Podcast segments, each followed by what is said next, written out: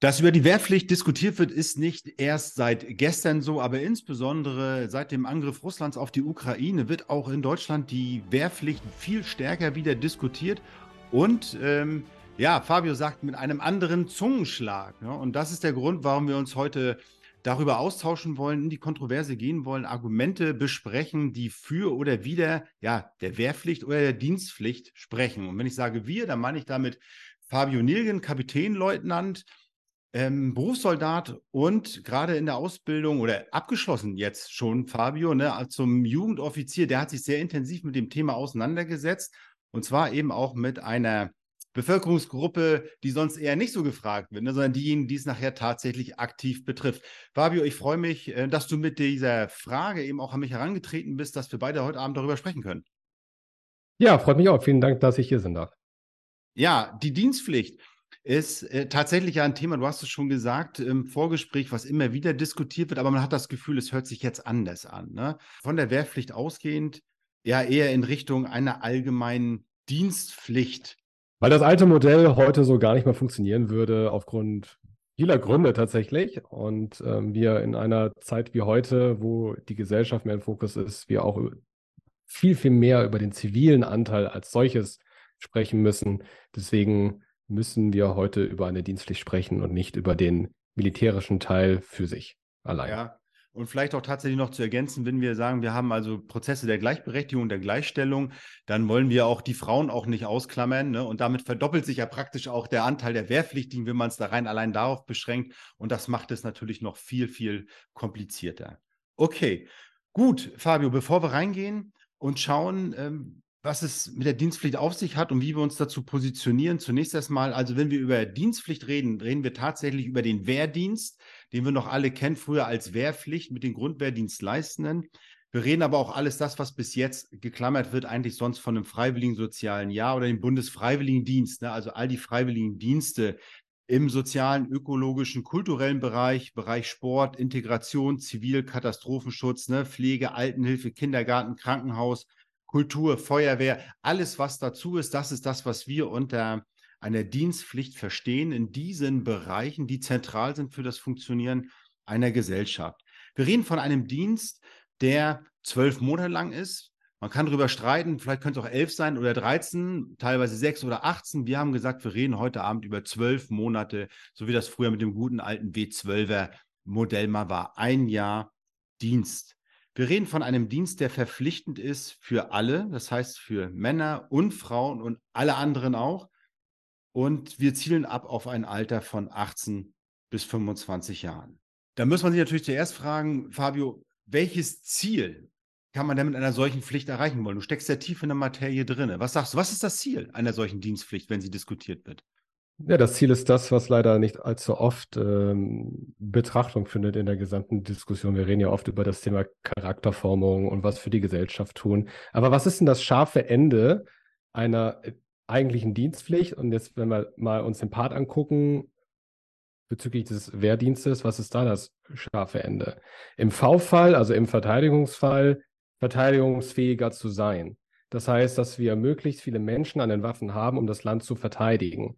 Das ist doch der eigentliche Sinn hinter dem militärischen Teil. So, den zivilen Teil, den hatten wir zumindest damals für diejenigen, die nicht zum Dienst an der Waffe herangezogen werden wollten, sprich, die einen Kriegsdienstverweigerungsantrag gestellt haben. Die sollten dann, dann einen entsprechenden Ersatzdienst leisten.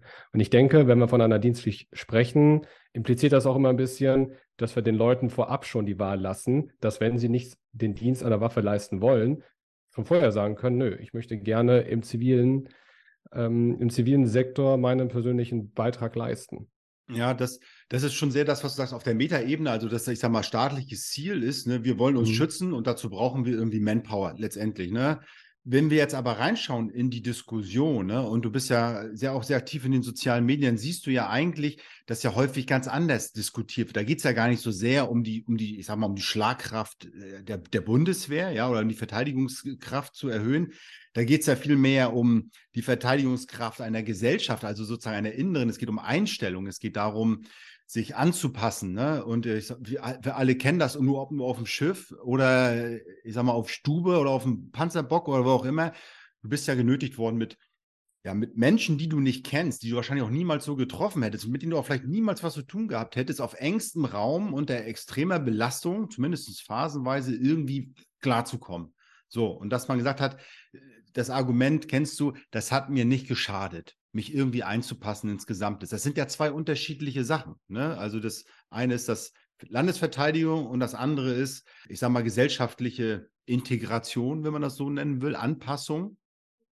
Genau, richtig. Also wir haben halt den sehr großen Vorteil, dass wenn wir die Leute zu einem Pflichtdienst heranziehen, das ist, ist unabhängig, ähm, in welchem Sektor man das macht, wir haben halt diese soziale und geografische Durchmischung einer kompletten Altersgruppe.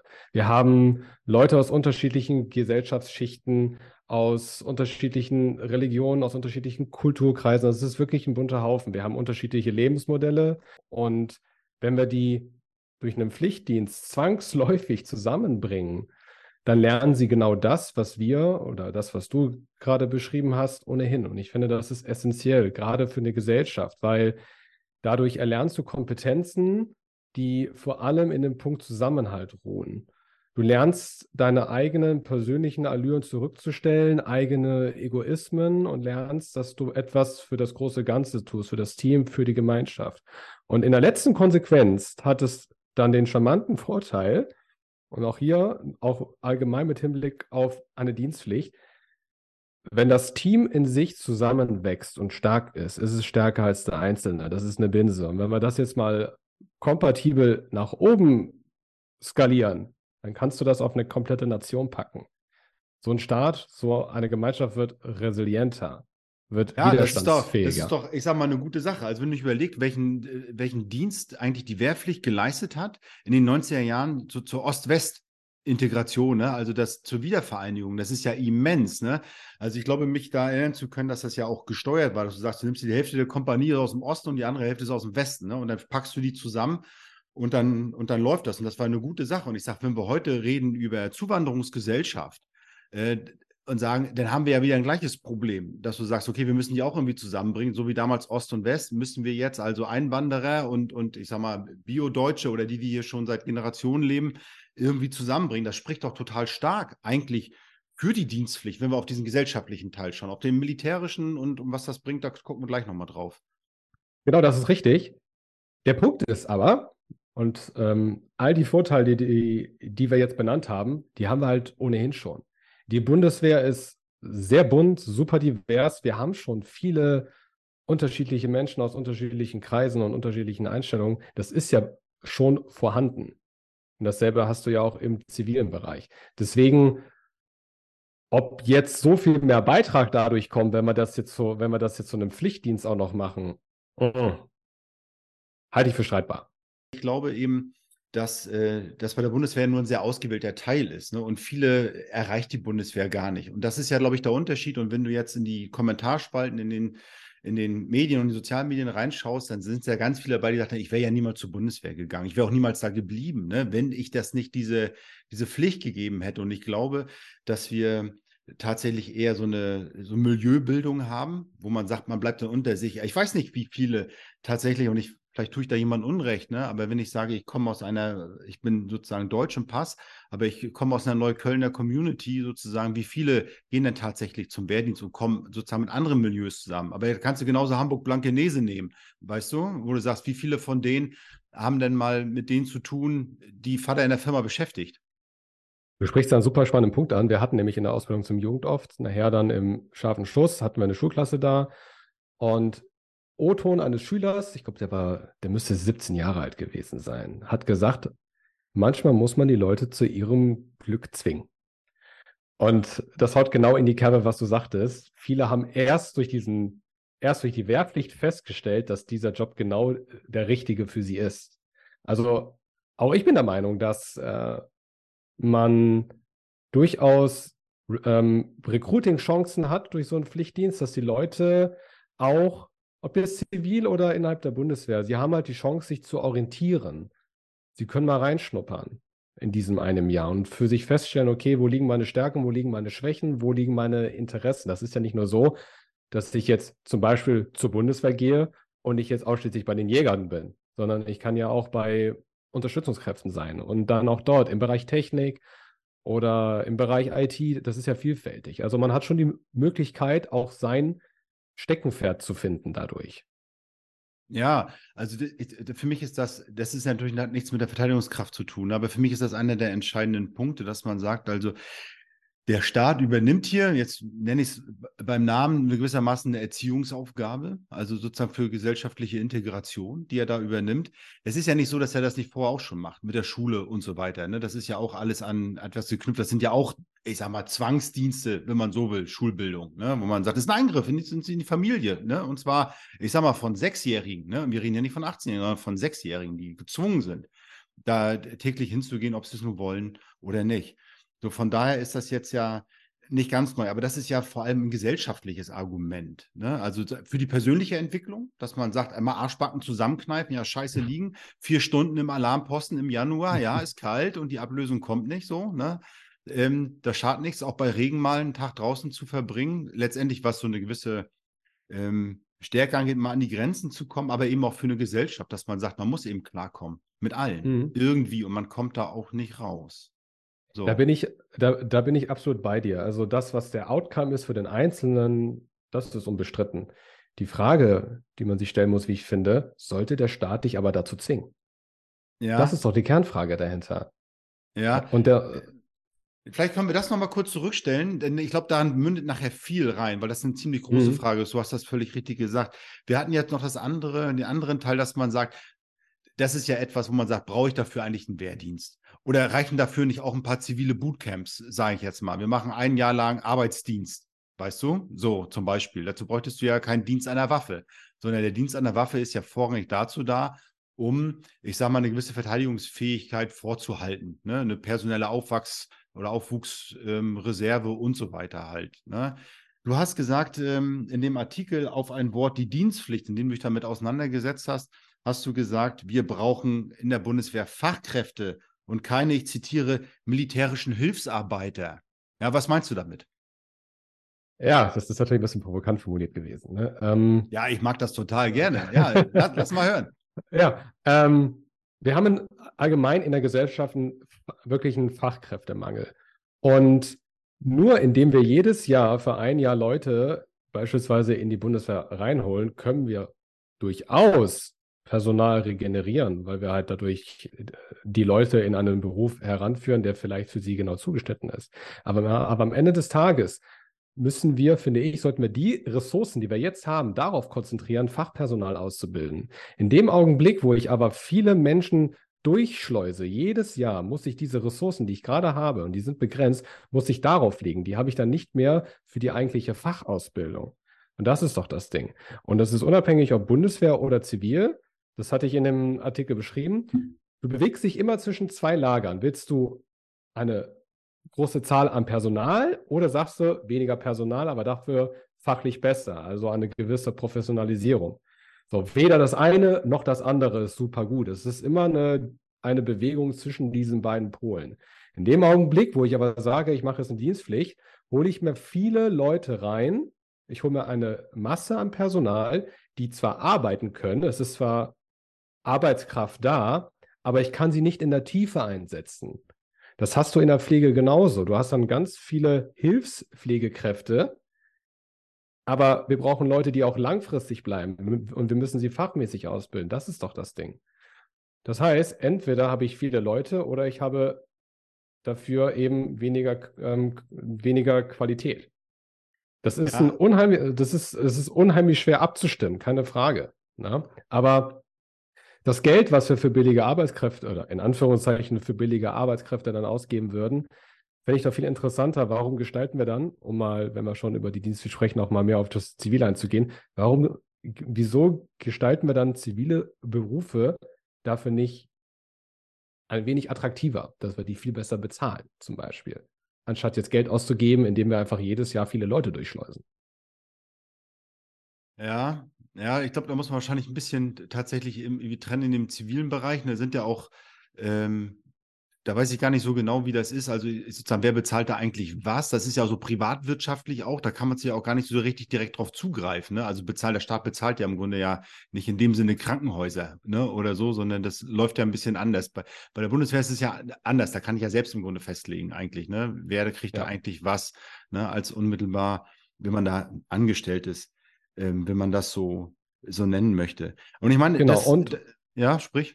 Genau. Und ähm, das, wir haben ja das Ziel, momentan Freiwilligenarmee, Berufsarmee und wir wollen eine professionelle Armee sein. So, und ich kann auch eine hohe Schlagkraft haben, wenn ich vielleicht weniger Mannstärke habe, die aber durchaus sehr gut ausgebildet ist. Und ich finde, da sollte unser Fokus liegen und nicht unbedingt darauf, dass wir jetzt möglichst viele Menschen haben, die an der Handfeuerwaffe ausgebildet sind.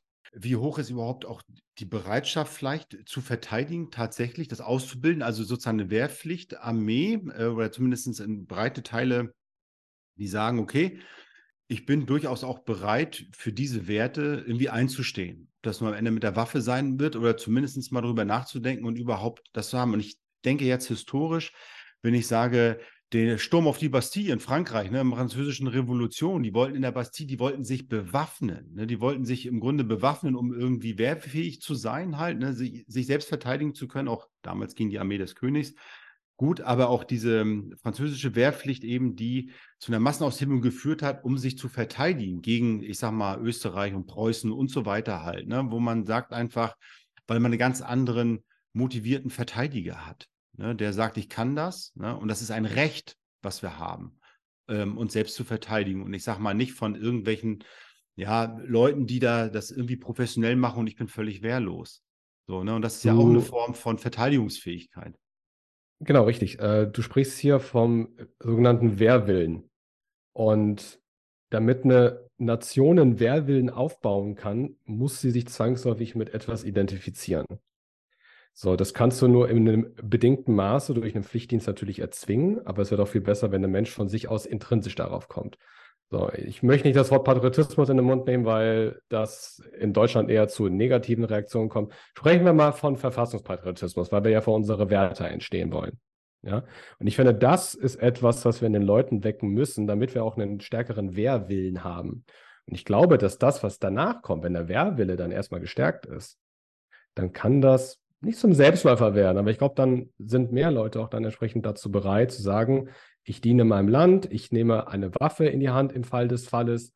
An, ähm, und ich finde, dass wir vielleicht da eher an dieser Stellschraube drehen sollten, dass die Leute mehr Verfassungspatriotismus verspüren, als dass wir sie dazu zwingen. Mhm.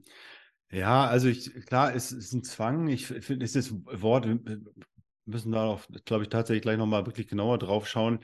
Ähm, gibt sicherlich genug, die abgekotzt haben, damals auch über die Wehrpflicht. Das heißt, wir müssen jetzt ein Jahr entweder dies oder Zivi oder sowas machen halt. Ne? Äh, aber ich glaube, wenn das so eine gesellschaftliche Selbstverständlichkeit ist, ist das vielleicht gar nicht so sehr Zwang. Also ich habe, bei Zwang habe ich mal ein Problem, weißt du, das als Zwang zu sehen, äh, dass man sagt, das, ist, das fühlt sich so an, als wenn mich tatsächlich einer mit einem Gewehr irgendwo hintreibt und jetzt Arbeitsdienst ableisten muss. Ne? Also so habe ich, hab ich das ja gar nicht, gar nicht empfunden. Und ich würde das eigentlich andersrum aufziehen. Ne? Also aus der amerikanischen Revolution, hier Boston Tea Party und so weiter, da kennt man noch diesen Spruch, no taxation without representation. Ne? Wenn man das mal andersrum dreht, würde es ja heißen, no representation without taxation oder auf Deutsch, ohne Pflichten keine Rechte. Ja, genau. Und ich sage mal, selbst wenn du im Alter von 18 bis 25 Jahren ankommst, ne, dann hast du in der Regel schon häufig mittlerweile eine kostenlose Kita gehabt, ne? du hast eine kostenlose Schulbildung gehabt, ne? du hast äh, eine kostenlose Berufsausbildung gehabt. Also das, was wir an Infrastruktur dafür auch zur Verfügung stellen durch die Berufsschulen und so weiter, das ist ja nicht alles, was nur äh, der Arbeitgeber bezahlt. Ne? Im Zweifelsfall 18 bis 25 hast du schon abgeschlossenes kostenloses Studium, weißt du? Und das sind alles ja. so Sachen, die die genommen sind über Jahre, ne? also ich sage mal mindestens neun Jahre Schuldienst und dann nochmal Ausbildung, drei Jahre, vielleicht bist du schon bei zwölf Jahren, Studium noch länger, Abitur, alles viel, viel länger. So, und ich sage jetzt, das eine Jahr, da was zurückzugeben, da, da, da, da kann mir doch nicht der Arm abfaulen bei oder was. Also weißt du, das als Zwang zu empfinden, das finde ich schon, das, was Schröder damals sagt, die Deutschen haben gute Nehmerqualitäten. ähm, Ich verstehe, was du meinst. Mir geht es da ja ähnlich. Dieses, ähm, und auch diese Formulierung ist bei einem der Schüler tatsächlich gefallen. Es ist doch nur ein Jahr. Was, was ist ein Jahr auf ein ganzes Leben? Das ist, ich, ich, ich bin da absolut bei dir. Nur, wir reden ja, auch nicht von einer einzelnen Person. Wir reden immer von einer ganzen Generation jedes Jahr, die wir ranziehen, denen wir ein Jahr nehmen. Und auch, auch wenn es super abstrakt ist, aber wir nehmen die Leute ihre eigene Mündigkeit weg, zu entscheiden, was sie mit diesem einen Jahr machen wollen. Und ich finde, dass die aktuelle sicherheitspolitische Lage, so beklemmend und frustrierend sie auch ist, noch nicht dafür hinreichend die Gründe liefert, eine Dienstpflicht wirklich notwendig zu machen und den Menschen dieses Jahr zu nehmen. Insbesondere den jungen Menschen. Weil die werden nämlich auch gar nicht gefragt. Also, das war ja auch äh, das, worüber der Kamerad und Fregattenkapitän Reinfeld ja sprachen, ähm, wo wir uns ausgetauscht hatten auf Insta, dass äh, bei all der Diskussion sind meistens die Leute, die darüber debattieren, nicht diejenigen, die wirklich davon betroffen sind. Ja, sondern die, die das schon lange hinter sich haben. Aber ich finde, wir müssen mehr mit den jüngeren Menschen sprechen. Das, was ich hatte in der Ausbildung, das ist ja nur ein grobes Bild gewesen. Und das war durchweg positiv. Die waren alle dafür. Ne? Aber ich finde, das muss man halt mal wirklich genauer untersuchen, wie das die jungen Menschen sehen. Wenn das Stimmungsbild da so ist, dass sie sagen, gut, komm auf das eine Jahr, hm, dann okay. Aber so von vornherein, Stand jetzt, würde ich erstmal sagen, ja, es ist nur ein Jahr, aber so sehr in die persönlichen Freiheitsrechte einzugreifen, würde ich nicht tun. Zumindest nicht jetzt. Es ist nicht erforderlich. Ich frage mich jetzt, was macht man eigentlich mit so einem Ergebnis? Man befragt jetzt Jugendliche, von mir aus von 14 bis 18. Ne? Man befragt die jetzt. Was macht man mit dem Ergebnis? Es werden einige dafür sein, einige dagegen. Weißt du, was machst du, wenn die dafür sind? Führst du es dann ein? Wenn die dagegen sind, führst du es dann nicht ein? Weißt du? Also, ich, ich, mal abgesehen davon, dass es methodisch sehr schwer ist, das zu machen. Ne? Und manche repräsentative Umfrage hier in Deutschland, die mit 2048 Leuten irgendwie repräsentativ sein soll, ist alles andere in meinen Augen als repräsentativ. Absolut. Ähm, am Ende des Tages wirst du irgendeine Form von Mittelwert finden müssen. Ähm, bestehen aus natürlich aus den Umfragen, den Pros und den Kontras über so eine Dienstpflicht. Ähm, um Gottes Willen, ich bin nicht in der Lage, das selber irgendwie festlegen zu können. Ich habe da auch äh, keine Goldrandlösung. Der Punkt ist aber, und das macht die Demokratie aus, am Ende wird eine Lösung rauskommen, die eine Seite durchaus befriedigen wird und die andere nicht. Ja, naja, vielleicht, man kann ja sicherlich über einen Konsens reden, das ist ja das Ideal, ne? auch wenn sich das immer partei parteipolitisch nicht ganz herstellen lässt, aber doch zumindest ähm, einigermaßen. Aber ich frage mich eben tatsächlich, was macht man eigentlich, wenn man Jugendliche fragt? Was, was hat man davon? Weißt du? Also, ich sag mal, mich, ähm, mich fragt jetzt auch keiner, weißt du, ob ich einen Solidaritätszuschlag leisten möchte. Mich fragt jetzt auch keiner, weißt du, ähm, was weiß ich was, ne, wie ich äh, Altersvorsorge, was ich da jetzt einzahle oder was ich nicht. Also es gibt ja viele Sachen, bei denen man nicht gefragt wird, letztendlich als Abnehmer, mhm. ne, bis hin zur ja, bis hin zur Schulpflicht, weil das das nächstliegende ist, ne? dass man sagt, also äh, Privatschule oder Homeschooling zum Beispiel, ja, äh, Corona großes Thema, Homeschooling, darf ich das oder darf ich nicht? Darf ich in Deutschland nicht. Ne? Ist nicht, ähm, ist nicht möglich. So. Und das sind ja viele Sachen, wo auch eingegriffen wird letztendlich. Ne? Und dann dreht, kommen wir ein bisschen zum Ziel zurück. Ne? Ist es dann, das Ziel ist es dann wert? Du sagst, sicherheitspolitisch gibt es dazu jetzt erstmal keine Notwendigkeit. Und du hast das eigentlich ganz gut aufge, dröselst und du sagst also nur, um jetzt eine Aufwuchsfähigkeit herzustellen, die NATO ist jetzt bereits mit 1,9 Millionen ähm, aktiven Männern und Frauen ähm, also im europäischen Teil der NATO. Im eben, europäischen Teil, genau. Im ja. europäischen und, Teil aufgestellt. Und wenn man sich die russische Föderation dagegen, sagst du, anschaut, sind das ungefähr 1,3 Millionen Soldaten, wohl wissentlich, dass die reine Zahl jetzt noch nicht allzu viel aussagt. Aber das spricht ja nicht gerade dafür, dass wir sagen, wir brauchen das jetzt wirklich, ne? weil es kann hart auf hart kommen. Das ist richtig. Ne? Aber wenn wir jetzt auch, also wenn wir auch nur über die reine Mannstärke argumentieren, dann wäre das auch zu, zu sehr eindimensional. Das, das geht halt auch nicht. Ja. Mm, da musst du halt viel mehr Aspekte betrachten. Das ist das, was ich eingangs meinte. Der Sinn, wenn du die Leute zu einer Pflicht heranziehst, insbesondere für das Militär, ist Fokus Landesverteidigung. So, momentan haben wir Krieg in der Ukraine. Und der Punkt ist, dass Deutschland angegriffen wird, impliziert auch immer, dass die NATO dann in dem Fall angegriffen wird. Und ich bin der Meinung, so prekär die Lage ist, so weit sind wir noch nicht. Als dass es rechtfertigt, und da will ich nochmal ähm, gerne darauf angehen, was du davor sagtest, als dass es rechtfertigt, in deine Freiheit einzugreifen. Ja, du zahlst Steuern und du zahlst deinen Soli-Zuschlag, aber das schränkt dich ja nicht in deiner Freiheit ein. Außer, dass es im Portemonnaie vielleicht wehtut, ja, mhm. natürlich, ne? Ähm, aber auch eine Schulpflicht. Du kannst trotzdem tun und lassen, was du willst. Du musst halt nur den Vormittag und den Nachmittag in die Schule gehen. Aber jemanden zu einem Pflichtdienst heranzuziehen, zum Militär, sich Befehl und Gehorsam unterzuordnen, das ist ein anderer Schnack. Ja. ja. Gut, ich meine, wenn wir bei Dienstpflicht bleiben, könnte ich ja auch genauso gut sagen, ich mache, ich gehe äh, sozusagen rüber in den Kindergarten, weißt du, auf die andere Straßenseite und, und helfe da ein bisschen aus. Aber es ist ein definitiven, definitiven ähm, ein Problem halt. Weißt du, was schöner wäre? Na, sag an. Und, und das würde ich mir wünschen. Wenn wir sagen, wir machen eine Dienstpflicht, weil damit können wir unsere Probleme lösen, wir haben mehr Personal und die Leute lernen wieder Werte. Ja, das kann funktionieren. Aber das ist doch der Weg des geringsten Widerstandes. Es wäre doch viel nachhaltiger, wenn wir Strukturen schaffen, Umfelder schaffen und Anreize schaffen, dass, von, dass die Leute von sich aus da wirklich Bock drauf haben. Das ist doch viel, viel nachhaltiger, als wenn wir die Leute jetzt einfach sagen, oh, wir ziehen euch jetzt ran und dann macht er mal. Ja, das funktioniert, aber wir wollen noch einen Nachhaltigkeitseffekt haben. Man muss Reize setzen, zu sagen, dieser Dienst ist sinnvoll. Ich möchte ihn gern ja. freiwillig leisten. Ne? Dazu genau. brauchst du brauchst du kein Pflichtjahr in dem Sinne. Ne? Das ist ja, der, genau. der Punkt, den du, den du bringen wolltest. Nee, was ich sagen wollte ist, auch wenn Russland gerade ein völlig anderes Ding ist, weil das ist, weil auch den, weil vielen Russen selber klar ist, dass das ein völkerrechtswidriger Angriff ist. Du siehst halt, das sind Menschen, die aus dem Staat abhauen, weil sie nicht hinter dem steht, was der Staat gerade macht. Ja, weißt du was, aber da du, bin ich ganz, in dem Bus steige ich sofort ein. Ne? Mein Problem ist, ja, das, äh, und der Exkurs sei mir gegönnt, weil mich das schon ein bisschen länger ärgert, ist, dass ja, was wir ja versuchen, ist ja im Grunde über, ich sag mal, attraktive Arbeitszeiten, über Gehälter, über Qualifizierungsmaßnahmen Leute zu ziehen, also ein Jobangebot zu machen.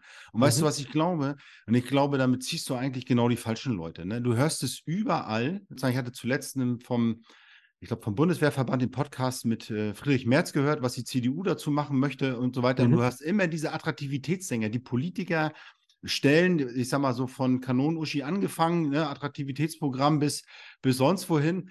Und ich sage, aber eigentlich ziehst du damit nur die falschen Leute. Ne? Wenn wir sagen, es kommt nicht auf die Quantität an, sondern auf Leute, die was wollen. Und du sagst, da machst du einen Dienst, machst du attraktiv, indem du die Sinnhaftigkeit vermittelst. Ne? Und die kriegst du nicht über einen Gehaltscheck vermittelt halt. Die kriegst du auch nicht damit vermittelt, dass du jedes Jahr befördert wirst und so weiter, weil das ist nichts nutzt sich schneller ab als eine Gehaltserhöhung. Da bin ich voll bei dir. Also nur durchs reine Geld, das ist das, was ich auch selber schon seit Jahren klage. Nur durch mehr Geld halten wir die Leute auch nicht lang. Das funktioniert ein Jahr, zwei Jahre und danach wollen sie entweder mehr Geld oder sind komplett ernüchtert. Du musst die Leute wirklich durch, durch den Sinn musst du sie ranziehen. Die Leute müssen in ihrem Tun, in ihrem Handeln, in ihrem Dienst, müssen ja einen Sinn sehen, dass das auch entsprechend Früchte trägt. Nur durch rein materielle Anreize kriege ich sie nicht ran. Ein Dienst fürs Land braucht immer Werte, die dahinter stehen. Ja, ich sag mal, das ist natürlich sehr hoch. Im Grunde, wenn du mal ehrlich bist, sozusagen, wie, wie läuft es dann? Also, was, wie sah denn Wehrpflicht nachher zum, zum Ende aus, so in einigen Teilen? Da hast du gesessen als Obergefreiter, ja, in der Inst und hast da den ganzen Tag die Fettnippel vom Wolf abgeschmiert, weil es keinen Auftrag ja. gab halt. Ne? Und das ist ja. ja, ja, und das ist, das ist ja das, was man nicht als sinnvoll empfindet. Ne? Und dann, dann verstehe ich natürlich auch, wenn die Leute keinen Bock drauf haben und das ein verschenktes Jahr ist. Ne? Also diese, du musst dann was auch mit denen machen. Ich denke, was ein guter Kompromiss sein kann, ähm, dass ähm, wir auch die Leute dahingehend unterschiedlich ansprechen müssen. Ne? Wenn du jetzt jemanden hast, der sehr IT-nerdmäßig unterwegs ist, der, der für die Computer lebt, ja, und vielleicht nicht zu sehr auf körperliche Anstrengung Wert legt, den musst du anders ansprechen. Und auch der hat sicher Werte und das Interesse daran, seinem, seinem Land zu dienen. So, und nun müssen wir die Frage stellen, muss der ITler unbedingt jetzt einen 30 Minuten Armila Lauf aushalten können. Muss er mit 30 Kilogramm Gepäck von A nach B laufen? Oder muss er einen 30 Kilometer Marsch machen? Das muss der Informatiker in meinen Augen jetzt nicht unbedingt. So, das heißt, dass du den auch ein bisschen anders ansprechen musst, als jenen, der jetzt sagt, pass auf, ich bin jetzt die übelste Kampfsau, ne? Aber am Ende des Tages vereint die ja alle, dass sie ihrem Land dienen wollen und für irgendwelche Werte. Nur, wie wir für die die Anreize schaffen wollen, das musst du halt heute individueller machen als früher. Ah, Fabio, ich verstehe die, ich verstehe das logische Argument dahinter, weiß ich. Aber mein Herz sagt mir nein. Ich sage, was unterscheidet den Soldaten von allen anderen Berufen? Und das ist am Ende, sage ich jetzt mal, der, der, Gefechtsdienst, weißt du, in der kleinen Gruppe sozusagen. Also ein ITler mhm. ist überall ein ITler, macht überall das Gleiche sozusagen. Aber was ist ein Soldat? Ne? Ist egal welcher Soldat, Gefechtsdienst aller Truppen, der kann mit einem Gewehr in der Gruppe, in einem Zugrahmen sich irgendwie bewegen und kämpfen im Gelände halt. Ne? Und ich glaube, das ist das einzige Alleinstellungsmerkmal des Soldaten. Und um Himmels Willen, bitte, also über, ich, ich kann nicht über diese, bei aller Rationalität, ich kann über diese Hürde kann ich nicht rübergehen. Ich sage, der letzte ITler muss über diese verfluchte Hieber und muss das machen und der muss im Biwak liegen und so weiter, damit er, damit er auch ein Verständnis dafür hat. Die IT, die er macht, für was das vorne Nütze ist, sozusagen. Für, wer liegt denn da vorne im Graben drinne, weißt du? Also du weißt, das ist ein sehr emotionales Argument, was ich hier bringe. Ähm, das ist vielleicht sicherlich nicht das Beste für, für die Debatte im Bundestag. Vielleicht können wir uns darauf einigen, dass jeder Soldat eine gewisse Grundfitness mitnehmen muss, aber dass ein ITler jetzt nicht der ausgeborene Einzelkämpfer sein sollte. Ja, da gehe ich. Ja, okay, da gehe ich mit sozusagen. Aber das, okay. Handwerk, das Handwerk, das muss jeder haben. Ich meine, das Problem ja, ist eins, ja. und da haben wir noch gar nicht drüber gesprochen, ich habe mal über die zeitliche Dimension. Ne? Also wenn wir jetzt, mhm. selbst wenn es völlig unrealistisch, aber sagen würden, okay, alles klar, wir beschließen heute Wehrpflicht ab 2024, meinetwegen, ja, das kriegt man ja gar nicht gestemmt. Also das ist ja, ein, ist ja ein Prozess, ich sage mal, die ganze Infrastruktur sozusagen, es ist ja nichts da, oder was? Also wir haben ja jetzt schon zu wenig. Ähm, Inspekteur Herr hat es ja selber gesagt. Es liegt blank. Die ich muss Truppe sagen, steht mehr oder weniger blank da, sagt er. Genau, genau. Und ich finde, dass, äh, dass so das Wort das Amt blank eine völlig andere Bedeutung kriegt. Weil so, weil so hieß die Bundeswehr ja vorher quasi. Ähm, nein. Das, äh, ja, wir haben jetzt schon zu wenig für die Leute, die da sind, zu wenig Ausrüstung und ähm, wir müssen doch erstmal in das investieren, was wir jetzt brauchen, ehe wir sagen, jetzt ziehen wir noch mehr Leute ran, die wir auch noch irgendwie ausrüsten müssen. Es ist die Infrastruktur nicht da, es ist die Ausrüstung dafür nicht da. So, und damit könnte man die Diskussion eigentlich schon abschließen. Ich finde die Diskussion aber trotzdem wichtig, weil es ja viele andere Alternativen gibt und die Diskussion darüber ja uns auch darüber nachdenken lässt, welche Möglichkeiten gibt es, um junge Menschen dazu zu bewegen, einen Dienst für ihr Land abzuleisten. Das ist doch das, was wir am Ende des Tages wollen. Und ich glaube, das ist das, was uns vereint. Wir wollen oder wir wünschen uns, dass junge Menschen einen Beitrag zu unserer Gesellschaft leisten. Aber in dem Wie, da liegt wie immer der ganze Unterschied. Naja, ich sag mal, bevor wir vielleicht über diese große nochmal auf die nochmal draufschauen, am Ende sage ich jetzt mal, gut, wir könnten ja jetzt sagen, die, ähm, das Pflicht, der Pflichtdienst, die, die Dienstpflicht oder das Pflichtjahr wird jetzt ja nicht 2024 eingerichtet, sondern von mir aus 2030. Also es ist ja sowieso illusorisch zu glauben, dass wir sagen, wenn wir heute eine Wehrpflicht beschließen, dass morgen, äh, ich sag mal so, die, die, die Wehrkraft des Landes jetzt unglaublich hoch ist. So wird es ja nicht sein. Ne? Das findet ja nicht ah, statt. Sondern nicht. Nein. Du, im Grunde triffst du ja heute Entscheidungen für die nächsten Konflikte und, und, und Kriege, die in zehn Jahren stattfinden, vielleicht. Ne? Das ist es ja, was, wo man sich ja klar sein muss. Aktuell hilft uns das gar nicht. Ne? So lange wird auch der Ukraine-Krieg nicht laufen und auch der Konflikt mit Russland wird so lange wahrscheinlich gar nicht laufen.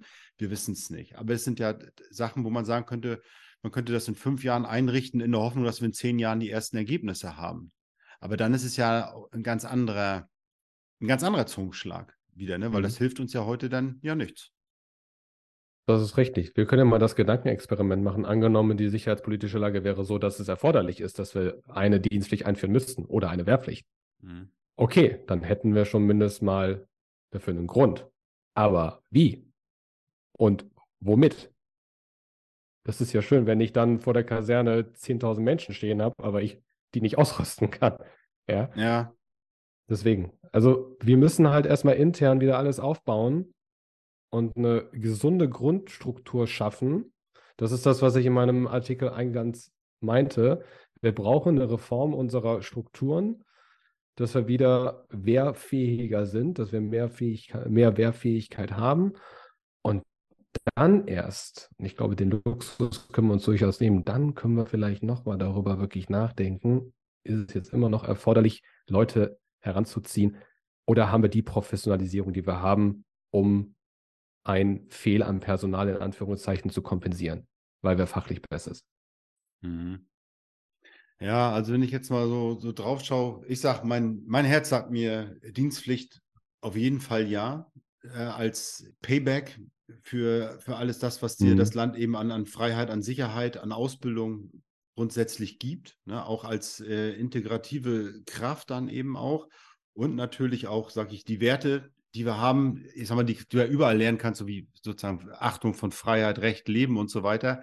Aber eben auch gewissermaßen eine gewisse Resilienz, nennen wir es mal so, Widerstandskraft, mal die Arschbacken zusammenzukneifen auf gut Deutsch, ne? Und sich irgendwo ja. anzupassen und zu gehen. Das sind starke ich sag mal, gesellschaftliche, emotionale Argumente, die überzeugen mich sehr stark. Ich würde im Zweifel immer sagen, ja, machen wir. Muss aber zugeben, tatsächlich, wenn wir das jetzt so umsetzen, was machen wir dann und wie machen wir es dann halt? Ne? Und brauchen wir das eigentlich überall? Also, wenn du auf die rationale Seite drauf schaust, Fabio, dann wird es schon dünn, ne? Und das ist halt der Punkt. Dieser, diesen, diesen rein ideellen Wert, den kann ich so nachempfinden, weil mir geht es ja genauso. Ich bin da hin und her gerissen. Ich habe noch auch keine feste Entscheidung für mich, ja oder nein. Wenn ich sage ja, dann sehe ich genau das, was du beschreibst. Einen unheimlich, also unheimlich starken ideellen Wert dahinter, wo ich mir auch sage, ein Jahr dafür herzugeben, gerne. Und dann stehen auf der anderen Seite diese rationalen Argumente, die halt sagen, mm -mm, funktioniert nicht.